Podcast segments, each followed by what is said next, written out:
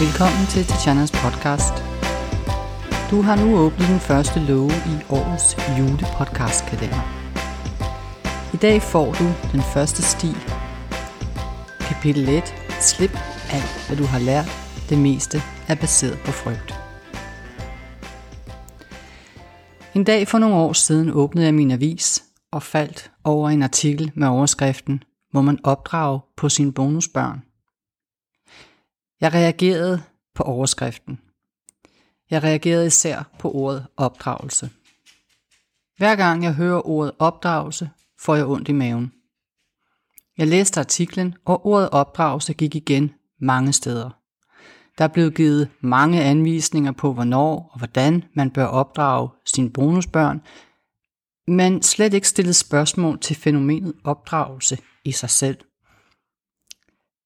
Jeg er selv blevet opdraget og endte med at være overdrevent opdragen.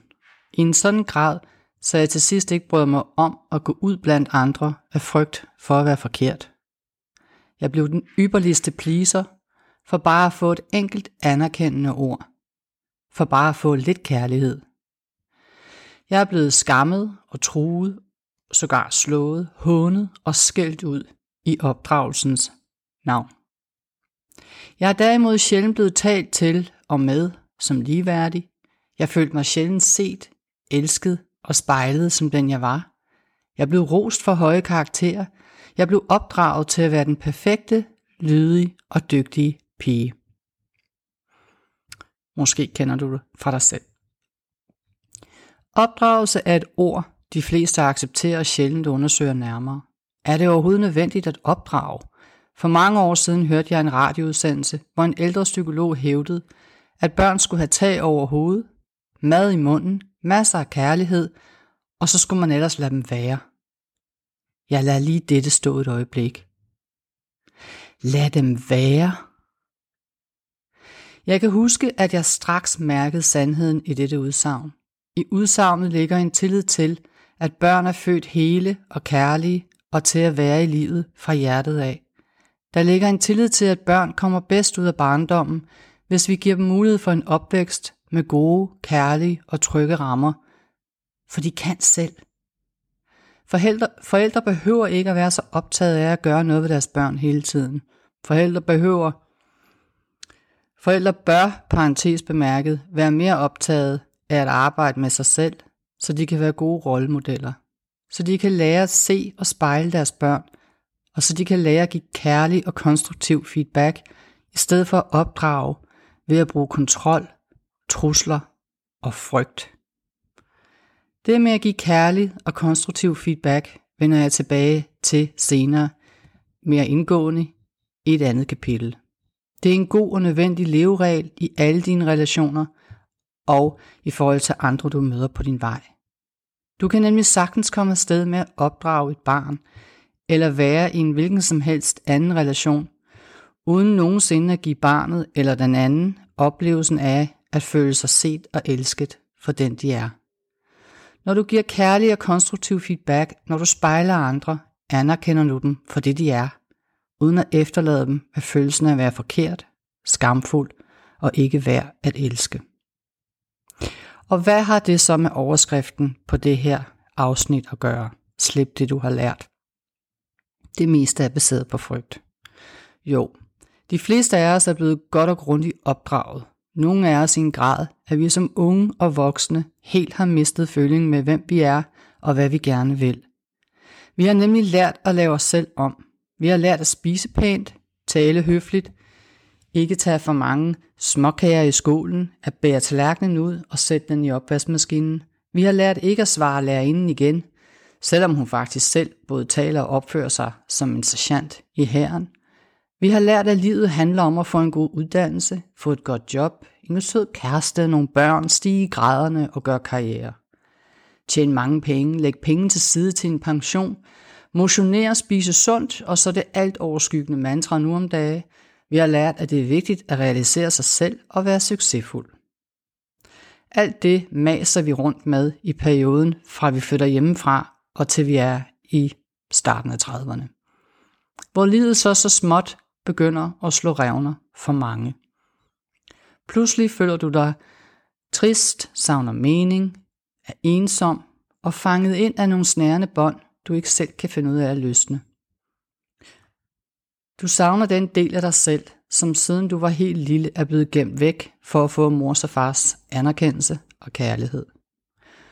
Måske forsøger du dig med et nyt job, et andet hus eller en ny kæreste. Det giver gerne lidt forandring for en tid, men nissen er flyttet med. For den perfekte bolig, det perfekte job, den perfekte prins eller prinsesse på den hvide hest eksisterer ikke. Forelskelse har intet at gøre med kærlighed, og kærlighed kræver ikke nødvendigvis en partner. Kærlighed starter med at lære at elske dig selv. Hele dig. Kærlighed kræver, at du ved, hvem du er. Det kræver, at du finder tilbage til den, du var, før du altså lavede dig selv om. Jeg har selv gennemlevet alt det, jeg lige har beskrevet. Jeg er sprunget fra forhold til forhold og fra hus til hus. Med adfærdsmønstre, som alle var tillærte, overlevelses- og forsvarsmekanismer, der har hjulpet mig med at overleve en hård barndom, men ikke tjente længere som voksen. Faktisk stod de mønstre i vejen for at være i en ægte kontakt med andre, og de stod i vejen for at leve fra mit hjerte. Kort sagt bestod mine mønstre af at fight, flight eller freeze, som er gode reaktioner, hvis man stadig bor i en hule og er bange for at blive spist af en løve.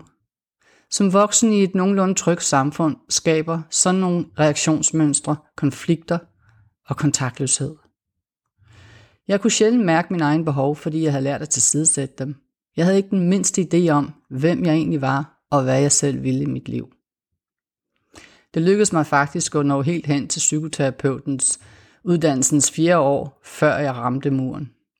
Min kvindeterapeut kiggede en dag på mig og sagde, hvis jeg nu havde en tryllestav, og du kunne få lige det, du gerne ville have, hvad skulle det så være? Jeg stirrede vantro på hende. Sikke et spørgsmål, tænkte jeg. Mit hjerte hamrede, og jeg mærkede varmen bluse op i kinderne. Jeg vred mig uroligt rundt på hendes sofa, mens hun uanfægtet sad med hænderne i skødet og betragtede mig. Tavsheden varede 100 år, men hun gav sig ikke. Hun lod mig selv finde frem til et svar, og det svar, jeg fandt frem til, brød jeg mig slet ikke om at sige højt. Jeg aner det ikke. Det brugte jeg så de næste to år på at blive klogere på. Det handler ikke om, hvad du siger, og det handler ikke om, hvad du gør. Det handler om at finde ud af, hvem du er. For de fleste handler det om at finde tilbage til deres oprindelse, deres hele jeg, den du er født som, og hente alt det frem, som du har gemt væk af frygt for ikke at få kærlighed. Når du stille og roligt begynder at vende tilbage til nuet i dit liv, mærke og sanse livet i nuet, og blive opmærksom på og handle på det, du mærker og sanser, vil du stille og roligt blive klogere på, hvem du er. Du vil give mere plads til at mærke dine behov, og du vil ture begynde at vise din sårbarhed uden at være bange for at gå til grunden. Du vil opleve, at du har mange flere ressourcer til at håndtere, hvad der måtte opstå i et hvert nu. Du vil opleve, at du stille og roligt kan holde op med at leve livet fra en frygtstyret tilstand, hvor du forsøger at kontrollere livet fra dit hoved, og du vil opleve, at du i højere grad kan lade dit hjerte tage styringen. Når du lever fra hjertet, har du livsmod, og accepterer, at livet krasser små sår og livserfaringer ind i din sjæl, uden at du dør af det. Så får du patina og karakter. Så er du. Tak fordi du lyttede med. I morgen er det lov nummer to, som handler om de fire grundbehov i dit liv. Vi lyttes ved.